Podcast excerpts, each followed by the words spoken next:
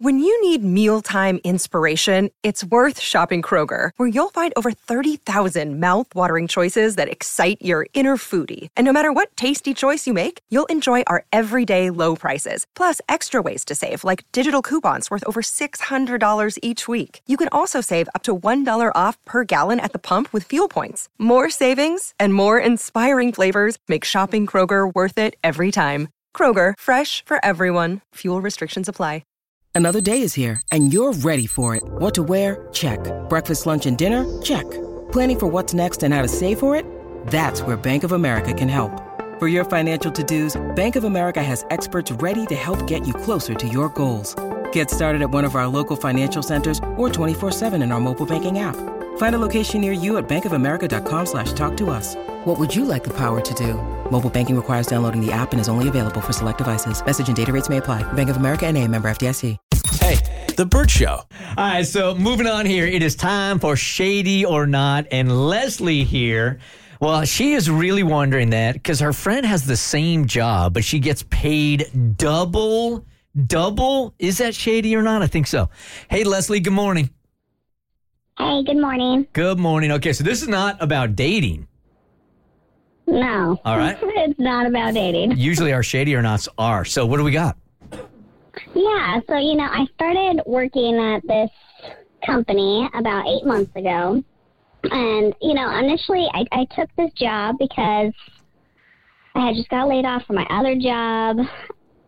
It was a really great job that I had before, but I took this job because it allowed me to, like, spend all day with my daughter. I didn't have to have her in daycare you know, but it was like half. It was half of what I was making, but it worked out okay. Well, as I start working this job, um, a lot of additional things start coming my way, like a lot of really big projects, a lot of owning, a lot of responsibilities. Um, my hours start changing. They start wanting me to come in early and early so that I can help develop the team, what have you. Oh, it was a lot. And then the past few months, we had a head of quit. We had a director quit for my team. Mm-hmm. And so it left my team like pretty empty. It's just me and another manager. Um, and so we were looking for people. As we were looking for people, my boss is asking me, like, hey, do you, is there anybody that you'd recommend? And I had just spoken to one of my friends. And I was like, I used to manage a team with this person. I loved working with them. I think that they would be perfect to work here. And so they interview they interview her. They take her through the they take her through the whole process. They love her too. And my boss lets me know that um, she signed her offer letter. I'm like, oh, that's so great. And so I reach out to her and we start talking. I'm like, I'm so excited. Like, this is what it's going to be like. And I ask how much they offer her. And she says an amount that is double what I'm making. She says she's making 130K, Ooh. which I no kid you, this is double what I'm making. And I'm so upset about this. I asked, you know, the very the very next day I asked my boss like why I'm curious if there's a difference in why I'm getting paid so much different than my friend. And she, and he goes, um, well, she was making that much at her last job. And so, you know, we didn't want her to have to down, downgrade in order to come here. And I was like, okay, but I was making even more than that at my last job. I don't know why that wasn't considered for me. And he was like, oh, I didn't know that. Mm-hmm. Well, okay. So you so you didn't know that, but it that is the case.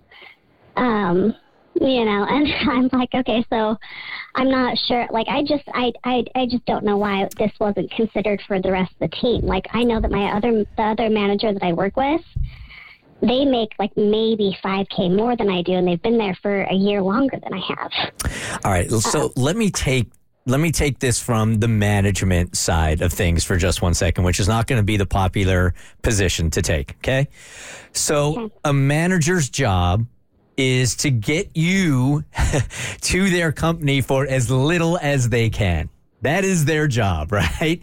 Your job as the future employee is to get a job and get as much as you can. They got a bottom line and you got a bottom line, right?